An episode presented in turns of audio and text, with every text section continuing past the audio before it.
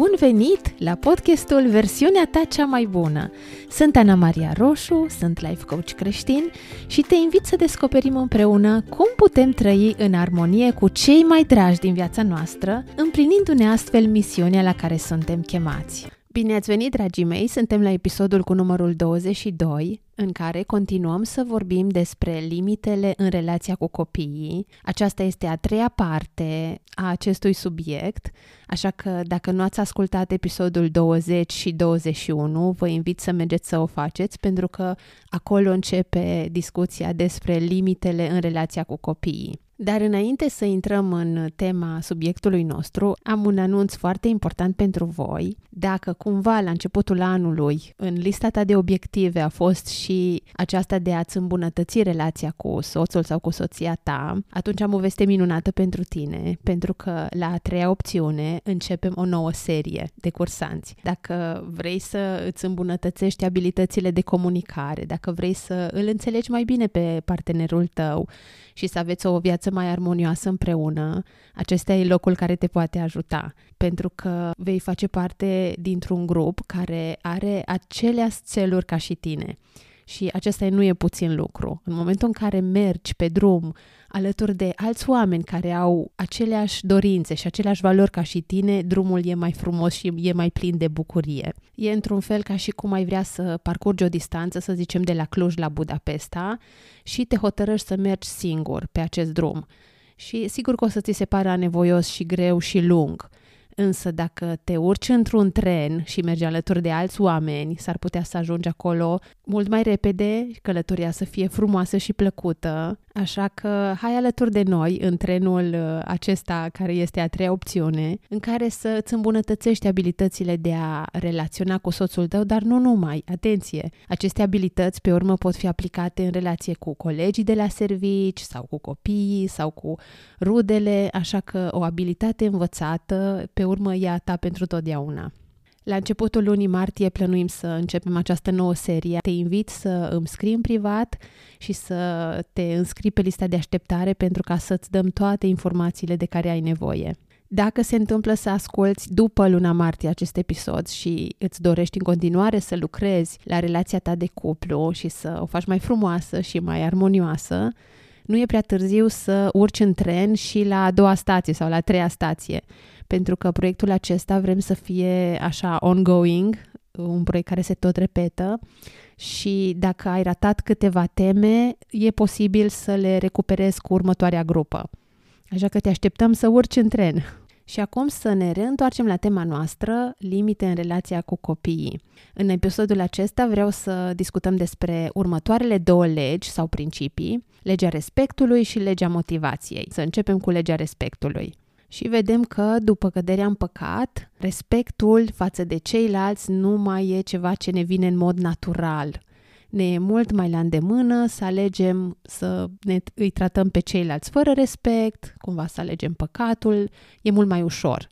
Chiar dacă pe termen lung nu ne slujește această variantă, totuși vedem că să alegem o cale virtuoasă trebuie să depunem un pic de efort și trebuie să învățăm cum să facem lucrul acesta când copilul se naște, este în um, etapa aceasta de egocentrism, adică ceilalți există doar pentru el. Și vedem dacă ne gândim la un bebeluș, mama, tata și toți cei din jur sunt acolo ca să-i satisfacă nevoile. Și pe măsură ce copilul crește, încet, încet o să iasă din bula aceasta a egocentrismului, în care o să-și dea seama că nu e el centrul universului. Iar pentru a respecta limitele altora, copiii, și nu doar copiii, aici mă refer și la adulți, trebuie să învățăm anumite lucruri. Odată, să nu-i rănim pe ceilalți, să respectăm când aceștia ne spun nu, și să încercăm să ne întristăm în loc să ne înfuriem. Dar primul pas ca eu să reușesc să pun limite sănătoase în relația cu copiii ar fi ca eu însumi ca părinte să am aceste limite sănătoase, adică să nu îngădui celorlalți să mă trateze fără respect, limitele mele vor fi interiorizate pe urmă de către copil. Dacă eu am limite sănătoase, automat vor fi preluate în timp și interiorizate și de către copiii mei. Și acum vreau să vă precizez că e normal să apară o lipsă de respect, în special față de părintele care pune limitele, mai ales la început. Însă nu e normal ca această lipsă de respect să continue sau să se agraveze. În acest episod vreau să discutăm despre care sunt modalitățile prin care noi putem să-i ajutăm pe copii să internalizeze aceste limite, ca pe urmă să devină parte integrantă din viața lor. Când uh, începem să punem limite, mai ales dacă până acum nu le-am pus, copiii or să protesteze și ne așteptăm la lucrul acesta. Și de multe ori ei s-ar putea să vină cu critici sau cu cuvinte care jignesc și acesta e momentul în care noi ca părinți să intervenim și să punem o limită sănătoasă. Ce ar putea să sune ceva de genul Poți să te superi și să te enervezi, însă nu îți voi îngădui să-mi spui că sunt nesuferită. Și apoi putem avea o discuție. Oare tu cum te simți când alții îți vorbesc așa? Ție-ți place să fii tratat în felul acesta? Sau pot să-i spun copilului, văd că ești cam pornit, când vei fi mai respectuos, voi fi gata să te ascult. Nu am de gând să vorbesc cu cineva care mi se adresează în felul acesta. Sau o altă variantă, Matei, gândește-te la ce ai spus și încearcă să te exprimi mai frumos. Vreau să vă dau aceste cuvinte pentru ca să avem limbajul potrivit și să alegem care variantă ni se pare mai la îndemână pentru situația noastră. Și în mod normal, după ce am intervenit și am pus o limită pe care o punem cu respect și cu multă iubire față de copil, copilul ar trebui să-și ceară iertare, cumva să simtă părerea de rău și să se corecteze. Iar dacă nu se întâmplă lucrul acesta, ar trebui să intervină anumite consecințe. Cum ar fi, de exemplu, să meargă la el în cameră și să se gândească un timp la felul în care a reacționat. Iar în momentul în care uh, noi ca părinți punem limite, trebuie să fim foarte atenți să nu-l facem de rușine, să nu-l umilim, doar să descriem cât mai obiectiv ceea ce a făcut el, poate ce a spus și pe urmă să respectăm alegerile lui. Cumva, dacă i-am spus care sunt costurile, el poate să decide pentru viața lui. Dar pe tot parcursul procesului, eu ca părinte vreau să-i arăt că e iubit și că, de fapt, eu pun limitele pentru ca lui să fie bine pe termen lung. La fel cum am menționat și în episoadele anterioare, aceste idei le-am preluat din cartea Limite pentru copii, scrisă de doctorul Henry Cloud și de doctorul John Townsend. Așa că dacă vreți să aflați mai multe, despre acest subiect. Cartea e tradusă și în limba română și e disponibilă. Se găsește la editura Elpis. Și acum trei lucruri importante de făcut în momentul în care punem limite. Odată, să nu ne supunem abuzului, adică să nu accept un tratament josnic și o vorbire murdară față de mine ca părinte sau față de frați. Și acesta e momentul în care copilul își dă seama că nu mai are cu cine să vorbească dacă continuă să jignească. Practic, rezultatul e că își pierde prietenii sau ceilalți nu mai doresc să continue dialogul dacă el continuă să vorbească urât și murdar. Apoi, copilul învață că purtarea lui îi rănește pe ceilalți. Și aici ne referim și la regula de aur. Cum vrem ca alții să ne trateze pe noi, așa să îi tratăm și noi la rândul nostru și să încercăm să nu învinovățim și doar să punem cumva întrebări care să-l ajute pe copil să-și dea el singur seama. Oare tu cum te-ai simțit dacă cineva ar vorbi cu tine în modul acesta? Și apoi intervine și costul acesta relațional, adică în momentul în care cineva încalcă o limită, aceasta aduce anumite costuri pentru relația respectivă. Și le putem cere copilor să se gândească la niște modalități mai potrivite de a ni se adresa și ne aducem aminte și de legea semănatului și a seceratului și copiii își vor da seama că dacă se poartă urât, își pot pierde prietenii, rămân singuri, iar dacă se poartă frumos și au compasiune față de ceilalți, atunci vor beneficia de compania celor din jur. Noi, ca părinți, e important să le ascultăm furia, deci să fim atenți la sentimentele lor, dar să nu îngăduim răutatea, și acum vreau să vă dau un exemplu a unui băiețel pe care o să-l denumim Ștefan, care are aproximativ 13 ani și mereu avea probleme de atitudine cu vecinii lui și cu prietenii. Și în trecut mama mereu sărea să-l salveze și făcea pe împăciuitoarea, ca să găsească modalități de a plana conflictele între el și ceilalți. Dar când ea a conștientizat că dacă tot intervine, băiatul ei nu va învăța cum să gestioneze singur aceste relații și aceste conflicte, atunci a făcut un pas în spate și l-a lăsat să-și continue dialogul. Evident, prietenii lui au plecat pentru că nu mai doreau să aibă de-a face cu cineva care îi tratează fără respect. Și apoi, după ce a venit în casă, mama a avut o discuție cu el în care, fără să-l judece și fără să-l critique, au discutat despre ce s-a întâmplat afară și concluzia pe care au tras-o amândoi a fost că dacă vrei ca tot să-ți facă pe plac, ceilalți vor pleca. Dar dacă înveți să colaborezi, atunci vei avea prieteni de joacă. Și îmi dau seama că e foarte greu ca să îngăduim ca realitatea din lumea copilului să îl învețe o lecție. Și noi ca părinți să rămânem pe margine, să fim empatici, să avem răbdare și să acordăm sprijin în procesul acesta de învățare. Cumva să împărtășim durerea cu el dar să nu cădem în greșeala de a-l dădăci, de a-l face de rușine, de a-l salva dintr-o anumită situație. Pentru că dacă eu ca părinte intervin și rezolv toate divergențele pe care el le are cu frații, cu vecinii sau cu alți prieteni, el nu își va forma deprinderea aceasta de a rezolva conflictele mai ales în situația când eu nu sunt de față și ne dorim copii care să știe să gestioneze conflictele și când noi nu suntem de față. Și acum, dacă ești un părinte care până acum nu a știut cum să pună limite, e normal ca în momentul în care încep să seteze anumite limite sănătoase, să existe protest din partea copiilor. Deci, cumva să mă aștept la asta, nu doar că e normal.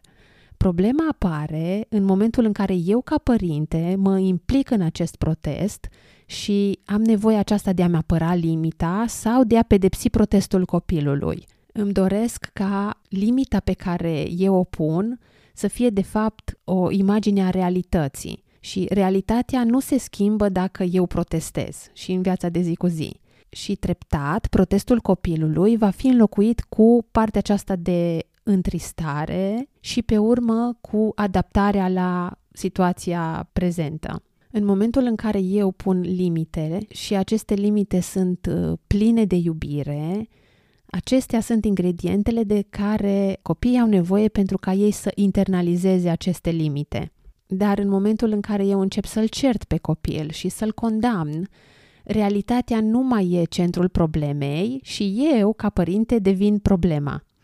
Atunci nu mai sunt eu în rolul meu de părinte iubitor care să-l ajute pe copil să se confrunte cu realitatea și copilul rămâne singur și nesprijinit. Eu trec în rolul adversarului, deci pe mine mă va urâ.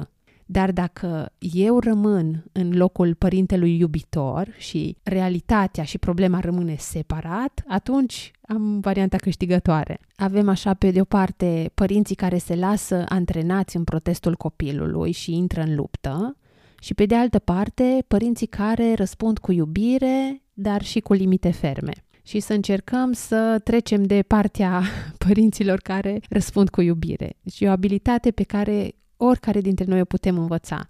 Asta nu înseamnă că o să ne iasă de fiecare dată, dar măcar să ne fie clar încotro țintim și unde vrem să ajungem. Deci în momentul în care copilul se izbește de o limită, el va începe să argumenteze și să caute diverse motive, să te convingă că nu-i corect. Acesta e momentul în care eu să rămân în zona de empatie și să-i spun, știu că e greu, cred că îți dorești, însă așa am stabilit. Eu, ca părinte, nu-i datoresc copilului decât dragoste și empatie în momentul acesta și să păstrez limita. Și dacă eu reușesc să rămân în zona de dragoste și de empatie și să țin bine de limită, limita va deveni realitate pentru copil. Și cred că aici ne dăm seama că, de fapt, noi nu ne luptăm cu copiii noștri, ci ne luptăm cu vechile obiceiuri. Îmi doresc ca părinte să nu las mânia și rușinea și justificarea să intervină. Limita pe care eu o pun e adversarul real și nu eu ca părinte. Și ingredientul care mă ajută să nu intru în lupta de putere, care e foarte, foarte tentantă în momentul acesta, este să rămân în zona de empatie, să simt alături de copil că e greu, Și cred că aici e foarte greu pentru noi părinții, pentru că adesea ne identificăm cu durerea copilului sau ne enervăm că limita noastră nu e respectată și că de ce se protestează și e momentul în care noi începem un război prin felul în care noi vorbim și prin tonul vocii și soluția ar fi să ne găsim resursa aceea de empatie și de păstrarea limitei. Înțeleg cât e de frustrant pentru tine. Nici mie nu-mi place când trebuie să fac niște lucruri înainte ca să mă bucur de altele. Sau e trist să nu poți să mergi unde ți-ai dorit. Și acesta e momentul în care copilul își va da seama că protestul lui nu va elimina limita și nici nu te va face să reacționezi și să te enervezi. Deci, în momentul acesta, sarcina mea e să nu schimb limita și să nu mă tulbur, să încerc să-mi găsesc pacea aceea și stabilitatea de care am nevoie să rămân ferm, empatic și să nu pedepsesc. Copilul va începe să simtă cel mai important lucru pe care limita realității îl poate învăța vreodată, și anume sentimentul de tristețe. Deci asta este o lecție foarte prețioasă, să învățăm să pierdem și să ne întristăm, fără ca să ne înfuriem și să pedepsim pe ceilalți.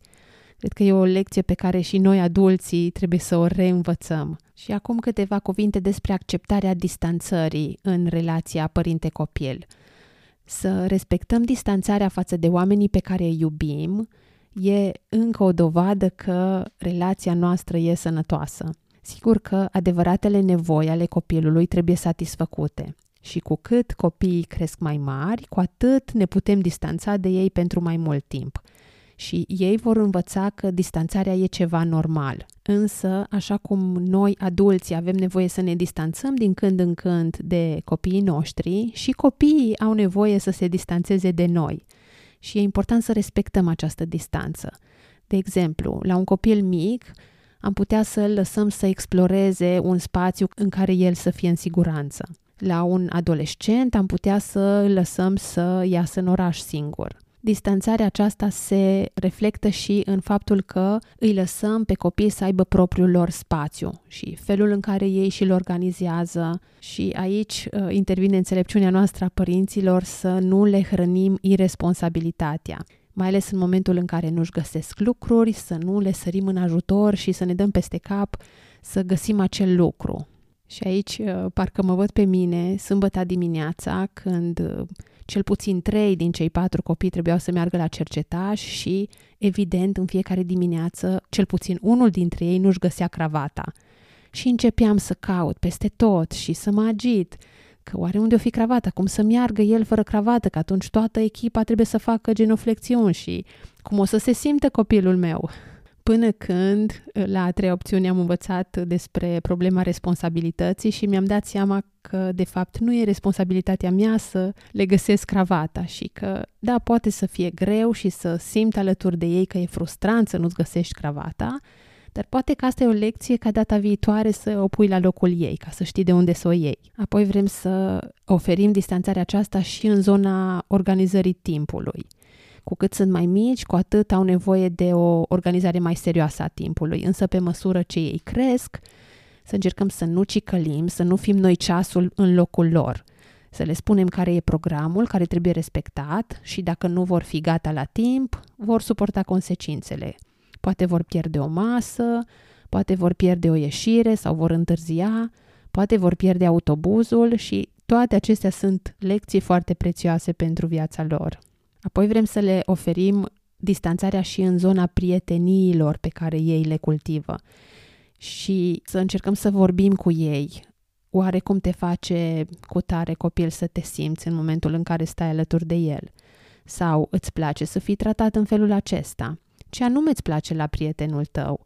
Oare cum vei reacționa în momentul în care ei vor încerca să facă ceva ce e împotriva valorilor tale? Și vrem să le oferim copiilor libertatea aceasta de a-și alege prietenii, însă sigur că trebuie să intervenim în momentul în care prietenii pot deveni persoane care să pună în pericol viața lor sau sănătatea lor. Apoi vrem să le oferim și distanțarea aceasta și libertatea în modul în care își organizează banii. Din moment ce au primit o anumită sumă de bani, când s-a terminat, nu mai primesc alții până la momentul stabilit împreună.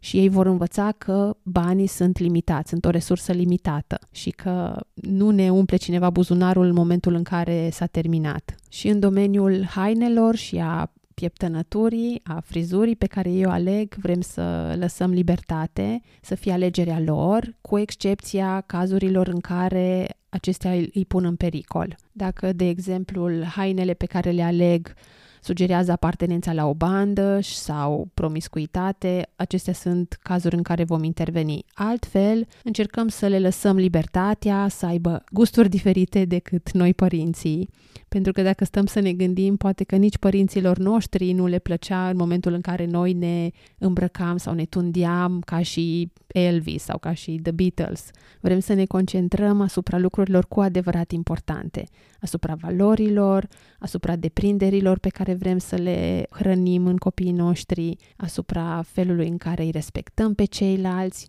pentru că modul în care cineva se îmbracă zice, de exemplu, că aparține unui anumit grup de persoane, în special în cazul adolescenților, uh, ne transmite mesajul că sunt diferit de părinții mei și pot alege singur. Așa că dacă respectă cerințele locului în care urmează să mergem, să le dăm libertatea aceasta de a-și alege hainele, pieptănătura și să avem gusturi diferite. Vrem să avem distanța aceasta sănătoasă față de copiii noștri, să putem să avem și o viață de cuplu separată, să putem ieși în oraș sau poate în excursii împreună, doar noi doi, să avem timp în care să citim și să nu fim 100% cu copiii. E important să împlinim nevoile copiilor, iar apoi să avem și timpul acesta individual. Pentru că dacă nu avem distanța aceasta sănătoasă, copilul va crește cu ideea că cineva trebuie să mă întrețină tot timpul și cumva e o problemă de control aici. Sunt mari șanse ca în momentul în care vor ajunge adulți și nu au distanțarea aceasta sănătoasă să aibă tendința de a-și controla partenerul de viață și vedem că se întâmplă aceasta în multe cupluri. Cred că e foarte greu să punem limitele acestea sănătoase, mai ales în relația cu copiii, din cauza că ei tind să devină ca niște oglinzi în care noi ne putem vedea. Dacă avem copii care simțim că ne încalcă limitele și că ne e greu să stabilim niște limite sănătoase cu ei, ar fi bine să ne întrebăm prima dată noi, ca părinți, dacă le respectăm limitele lor. Dacă încercăm să nu-i rănim, dacă reușim să respectăm nuul lor fără ca să-i pedepsim, adică le permitem să ne spună nu fără ca să urmeze o pedeapsă. Acceptăm distanțarea lor, și reușim oare noi ca părinți să ne întristăm în loc să ne înfuriem atunci când nu obținem ceea ce ne dorim? Oare în momentul în care eu i-am rănit pe copiii mei mă duc să-mi cer scuze și îmi asum comportamentul, mă duc să-mi cer iertare? În momentul în care poate soțul sau copiii îmi spun nu în legătură cu un lucru pe care eu îl doresc, am tendința să-i pedepsesc cu mânia mea sau să-i manipulez sau să le retrag iubirea.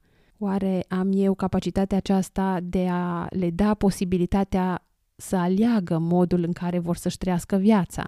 De exemplu, dacă ei vor basket și eu vreau neapărat să facă gimnastică de performanță, oare le dau libertatea aceasta de a spune nu dorinței mele și să spună da la ceea ce simt ei că e misiunea vieții lor?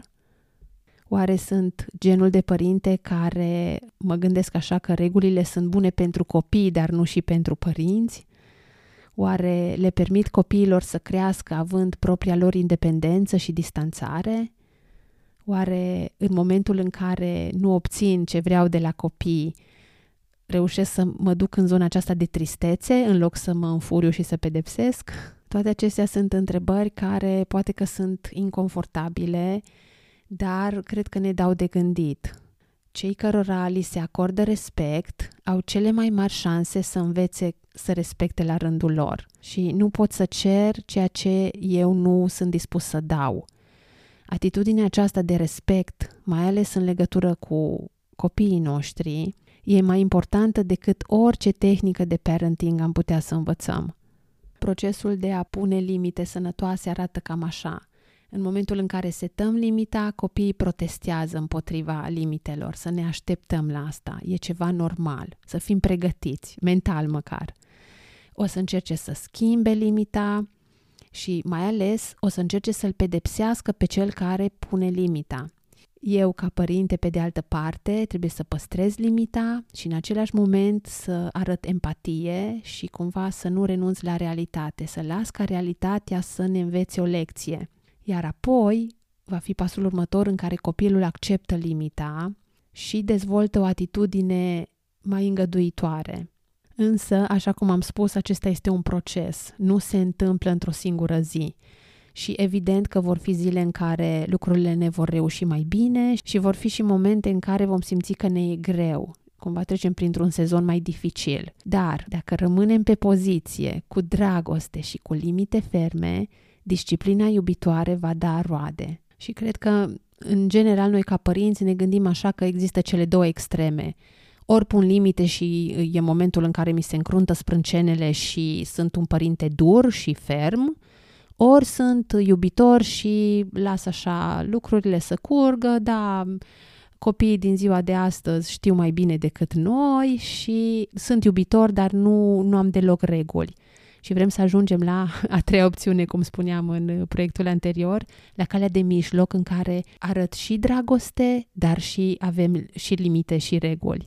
Cred că numai să se facă așa clicul în mintea noastră de părinți că se poate și că pot să fiu și iubitor și în același timp să avem și niște reguli la care să ținem și faptul că îl văd pe copil că protestează, asta nu înseamnă că eu trebuie automat să mă înfuriu și să pedepsesc și mai tare. Pot să rămân în continuare iubitor și să înțeleg durerea prin care trece copilul că trebuie să internalizeze această limită și că e un proces care e dureros și e greu și sunt alături de el și împreună facem echipă bună și reușim. Și acum vreau să trecem la următoarea lege, legea motivației. E momentul când trecem dincolo de uh, zicala că așa a zis mama. Deci cumva găsim care e adevărata motivație pentru care vrem ca copiii noștri să aleagă. Motivele sunt cele care ne dirigează comportamentele noastre de zi cu zi. Și e important să aflăm care e deceul aflat în spatele lucrurilor pe care noi le întreprindem. De ce aleg să fac un anumit lucru? Și mai ales în caracterul unui copil, motivația e ceva ce se dezvoltă în etape nu are motivație la început, așa, cu kilogramele, cu carul. Sigur că ne dorim să aleagă lucrurile bune dintr-o motivație corectă și nu doar din dorința aceasta de a evita pediapsa. Vrem ca ei să învețe să fie persoane iubitoare și din iubirea aceasta să decurgă toate acțiunile lor.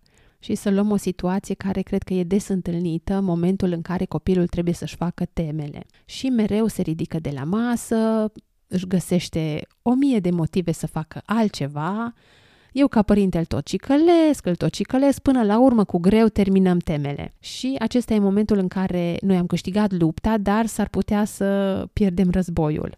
Pentru că motivul pentru care el își face temele e ca să scape de cicăleala noastră, nu? Dar oare ce se va întâmpla când eu nu voi mai sta lângă el?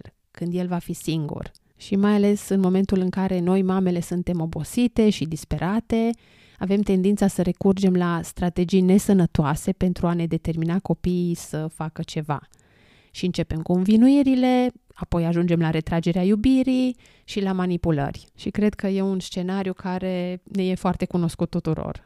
Însă, continuând un asemenea comportament, în mintea copilului se formează un tipar. Un tipar care, pe urmă, se repetă și în viața de cuplu. E momentul în care cineva încearcă să-i țină sub control pe celălalt. Și e o presiune foarte mare în momentul în care încercăm să îi facem fericiți pe ceilalți. Și atunci ne întrebăm oare cum am putea noi ca părinți să-i sprijinim pe copii să dezvolte motivele corecte atunci când e vorba de iubire și de fapte bune. Scopul nostru e de fapt atât dragostea cât și realitatea adică să le placă să dea o mână de ajutor în familie, pentru că își dau seama că dacă fiecare își face partea lui de muncă în casă, cu toții beneficiem și nimeni nu trebuie să facă muncă suplimentară. Deci scopul pe care îl urmărim e ca în cele din urmă să accepte de bună voie îndatoririle pe baza unor motive corecte.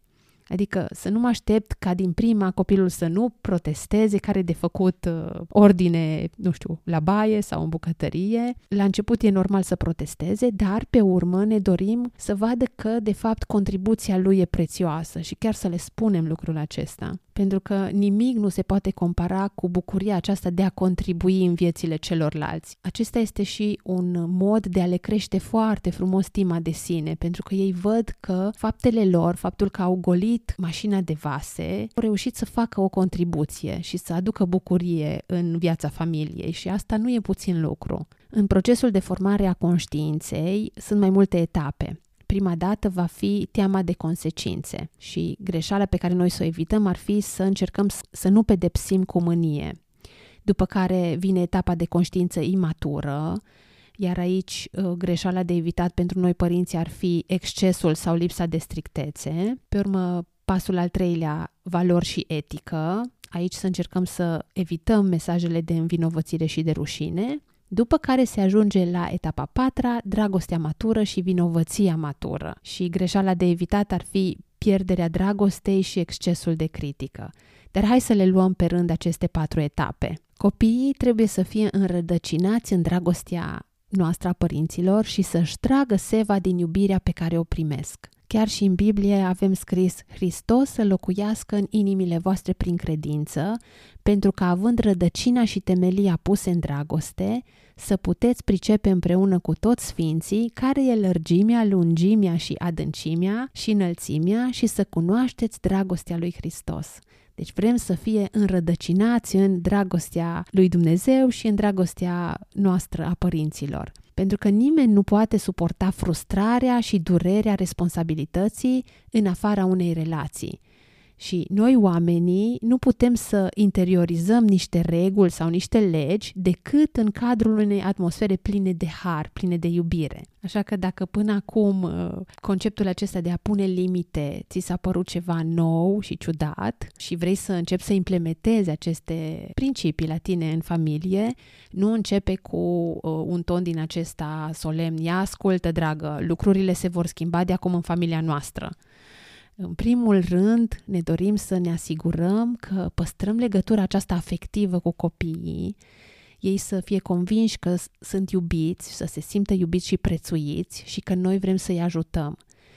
Pentru că limitele nu sunt la polul opus al iubirii. De fapt, limitele sunt o formă de iubire. E important să păstrez legătura cu el, să îl afirm, să-mi arăt dragostea chiar și în cuvinte și în gesturi față de copiii noștri să fim alături de ei și în momentele în care se bucură, și în momentele în care sunt triști, și în momentele în care se enervează pe noi. Și legătura aceasta între mine și copil, în care curge seva iubirii, e cea care îl ajută să crească. Dar în momentul în care eu mă detașez, îmi retrag iubirea și intervine dragostea aceasta condiționată, adică păstrez legătura față de copil numai atunci când copilul se poartă frumos. Când se poartă urât, gata, mama nu mai vorbește cu tine. Închidem orice canal și gata. Acesta e momentul în care copilul nu e sigur că e iubit, apar probleme de încredere și e momentul în care noi stricăm temelia atașamentului, la care noi, ca părinți, ne dorim să lucrăm și pe temelia aceasta, de fapt, se va structura personalitatea copilului. Dacă dragostea este condiționată, copilul este într-un pericol constant. Adică el nu se simte în siguranță și nevoia de siguranță e una dintre nevoile de bază pe care noi, oamenii, le avem. În momentul în care eu nu sunt în siguranță, mintea mea nu e deschisă să învețe lucruri noi. Deci prima condiție ca să pot învăța ceva nou e să mă simt în siguranță. Și la început, când începem să punem niște limite și mai ales să precizăm și care sunt consecințele, copilul va testa și va protesta. Să rămânem pe poziție, să rămânem drept, cumva să ne exprimăm empatia față de copil în momentul în care el reacționează emoțional și treptat el va ajunge să accepte realitatea faptului că nu este el Dumnezeu, că mama și tata sunt mai puternici decât el și că purtarea inacceptabilă îl costă și poate e dureroasă. În loc să se gândească, a, sunt liber să fac ce vreau eu și când vreau eu, în mintea lui va interveni ca un beculeț, așa, o perspectivă nouă. Trebuie să mă gândesc la ceea ce intenționez să fac, oare care vor fi costurile. Și acum o să vă dau exemplul unei fetițe care era așa cam în clasa a doua, era foarte violentă, era, era foarte greu să-și gestioneze sentimentele și arunca cu jucării de câte ori se enerva. Și la un moment dat mama a găsit o soluție și a explicat, uite, Ariana, în momentul în care tu arunci jucării, înseamnă că îți iei adio de la jucăria respectivă. Următoarea dată, când ea s-a înfuriat, a început să arunce cu jucării. Și rând pe rând, jucăriile ei au plecat. Până într-o zi când se pregătea din nou să arunce. Moment în care mama ei i-a spus, oare știi ce se întâmplă când tu arunci cu o jucărie? Și pentru prima dată în viața ei, brațul ei s-a oprit la mijlocul acțiunii. În mintea ei s-a activat legea aceasta a semănatului și a seceratului. Dar, mare atenție, teama de consecințe nu trebuie să fie și teama de a pierde iubirea părinților. Copilul trebuie să știe că e în permanent într-o legătură afectivă cu părintele, indiferent de natura infracțiunii. Deci mesajul pe care eu ca părinte vreau să îl transmit este că te iubesc, însă ai ales o cale dificilă pentru tine. Și vreau să evit să stabilesc limite în momentul în care eu ca părinte sunt mânios și nu vreau să pedepsesc copilul. Problema lui este comportamentul lui și nu un părinte care e scăpat de sub control. Astfel, copilul începe să-și dezvolte încet încet autocontrolul și stăpânirea de sine. Își dă seama că pe acest parcurs nu e lipsit de iubirea părintelui. Își dă seama că e cineva mai mare, mai puternic decât el, cum ar fi poate părinții, învățătoarea, pe urmă șefii lui, poliția, care îl vor limita dacă el refuză să se limiteze pe el însuși. Deci cu cât învață mai repede legea aceasta, cu atât mai de folos pentru viața lui. Altfel, rămâne pradă iluziei că poate avea tot ce vrea el. Trecem la etapa a doua, etapa conștiinței imature. Vedem că și în Biserica Catolică, prima împărtășanie solemnă vine după o pregătire, în special în jurul vârstei de 8-9 ani, în momentul în care copilul poate să facă distinția aceasta între bine și rău. E momentul în care conștiința începe să dea primele semne. În Psalmul 119 cu 34 avem scris Dăm pricepere și voi respecta legea ta. Unul dintre scopurile creșterii unui copil cu limite este capacitatea aceasta de a dezvolta în lăuntrul său un simț al iubirii și al limitelor, în loc să aibă nevoie de un părinte care să fie tot timpul în preajmă și să-l cicălească. Deci cumva vedem că vocea noastră a părinților devine cumva vocea interioară a copilului prin procesul acesta de interiorizare. Este un proces prin care și Dumnezeu care ne transmite viața, dragostea și valorile sale, cu cât stăm mai mult în contact cu Cuvântul lui Dumnezeu, cu participarea la Sfintele Taine, Hristos ia chip în noi, pe măsură ce noi experimentăm harul și adevărul său, adică se întrupează. La fel se întâmplă și cu limitele. Din exterior trec în interior. Pe măsură ce trecem prin procesul acesta de stabilire a limitelor sănătoase și noi le respectăm ca și părinți, în copil se va dezvolta un fel de părinte interior care va îndeplini această funcție în locul nostru. Însă, atenție, dacă părinții sunt prea stricți, foarte duri, abuzivi, autoritari, aceasta poate da naștere unei conștiințe foarte aspre sau imature la copil. Pe măsură ce se formează și se dezvoltă conștiința, copilul învață să găsească forțele motivaționale necesare pentru a iubi și pentru a fi bun înăuntru său și nu condiționat de o consecință din exterior. Dacă noi ca părinți avem un atașament suficient de solid față de copil și dacă acesta ne-a acceptat limitele, atunci limitele noastre vor deveni limitele lui. Noi nu vom fi întotdeauna în preajma copilului ca să-l ajutăm să aleagă responsabil. Nu vom fi acolo pe terenul de joacă, nu vom fi în timpul unui examen sau unui, unei dificultăți din viață, însă dacă atașamentul nostru e solid, și limitele noastre au fost consecvente, atunci toate aceste principii au devenit interiorizate și au devenit parte din ființa copilului. E important ca noi părinții să evităm extremele acestea în care ori să fim prea aspri și duri și abuzivi cu ei, ori să fim în extrema cealaltă în care ne retragem mereu limitele și lăsăm libertate fără niciun pic de regulă. Apoi trecem la etapa a treia, în care valorile devin interioare. Vocile acelea din mintea copilului care îi spun e greșit să faci asta sau e bine și e de dorit să faci cealaltă, e un semn de maturizare a copilului. Și aici e important ca noi părinții să fim ca și niște life coach, să punem întrebări iscusite ca să-i ajutăm pe copii să ajungă ei la propriile concluzii despre modul în care ar trebui să se comporte oamenii să încercăm să evităm greșeala aceasta de a-i învinovăți sau de a-i face de rușine.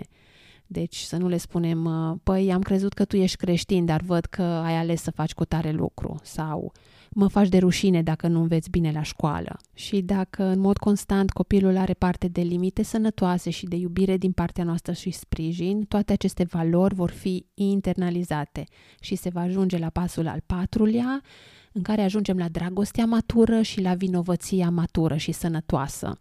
Și aici cred că foarte mulți adulți avem probleme cu vinovăția sănătoasă și cu dragostea în limite sănătoase. Vedem că noi oamenii am fost creați pentru relații. Încă din grădina Edenului, Dumnezeu îi spune lui Adam că nu e bine să fie singur. Și grija aceasta față de relațiile noastre devine motivul cel mai profund în viață. Dacă ne gândim la sumarizarea legii, ce ne spune în Evanghelie că e important să-L iubim pe Dumnezeu din toată inima noastră și pe aproapele ca pe noi înșine. La Matei, capitolul 22 cu 37. Empatia e cea mai înaltă formă de iubire și suntem chemați să îi iubim pe ceilalți necondiționat, indiferent de felul în care ei se poartă cu noi și felul în care noi alegem să iubim pe ceilalți ne va impacta pe noi înșine, în primul rând. Faptul că eu mă decid și aleg să îl iubesc pe copilul meu, indiferent de câte trăznăi și câte prostii face, mă va impacta în primul rând pe mine și felul în care eu mă simt. Eu mă voi simți bine în pielea mea de părinte dacă voi reuși să-l iubesc și să fiu alături de el, indiferent de comportamentul lui. Și cumva să nu las ca alegerile copilului să îmi influențeze abilitatea mea de a-l iubi în continuare. Însă dacă eu sunt un părinte care critic foarte mult și nu îi arăt dragostea, sunt mari șanse ca copiii să devină conformiști mai degrabă decât iubitori, adică să facă lucruri din frică și nu din dragoste. Și vedem că e o mare povară ca să fii o persoană conformistă, adică nu ești liber să alegi pe cine să iubești sau cum să iubești, pentru că ești mereu motivat de grija aceasta de a evita pierderea iubirii și vrem să creștem copii care să poată să aleagă și să iubească în mod liber și nu să fie cu frica aceasta în spinare că oare o să mă mai iubească dacă am uitat să fac cumpărăturile astăzi. Ne dăm seama că e așa o mare responsabilitate pentru noi ca părinți, pentru că Acum e momentul în care se formează tiparele în mințile copiilor și felul în care noi ne raportăm la copiii noștri, pe urmă tot procesul acesta va fi internalizat și pe urmă va fi într-un fel replicat și în uh, relația de cuplu. Așa că dacă noi ne străduim să facem pași pentru a merge într-o relație cât mai sănătoasă posibil în uh, relația cu copiii noștri, acesta va fi un câștig enorm pentru ei și în viața de cuplu. Sper ca și acest episod să-ți fie adus așa măcar câteva scântei că se poate și câteva idei de a pune în practică cum am putea să setăm limite sănătoase în relația cu copiii noștri. M-aș bucura să-mi spui uh, părerile tale despre acest episod, de asemenea dacă ai întrebări la care poate încă nu ai găsit răspunsul și vom continua și în următoarele două episoade tot cu acest subiect, limite cu copiii. Am ales varianta aceasta tocmai din cauza că eu în mod special am nevoie de aceste informații și dincolo de a le citi, am nevoie să le notez și să le întrupez, să devină cumva ceva așa propriu și personal pentru mine însă. Până data viitoare, spor în a pune limite cu iubire și zile pline de pace și de bucurie. Pe curând! Dacă ți-a plăcut acest episod și simți că ți-a adus valoare, te rog să-l împărtășești și cu un prieten drag Până la urmă, rolul prietenilor în viața noastră e și acela de a ne inspira în creșterea personală. Nu uita să dai like și subscribe acolo unde asculți acest podcast pentru a nu rata niciun episod. Mai multe informații despre mine poți găsi pe site-ul anamariaroșu.ro unde Ana Maria e scris cu 2 N. Până data viitoare, îți doresc să devii zi de zi versiunea ta cea mai bună.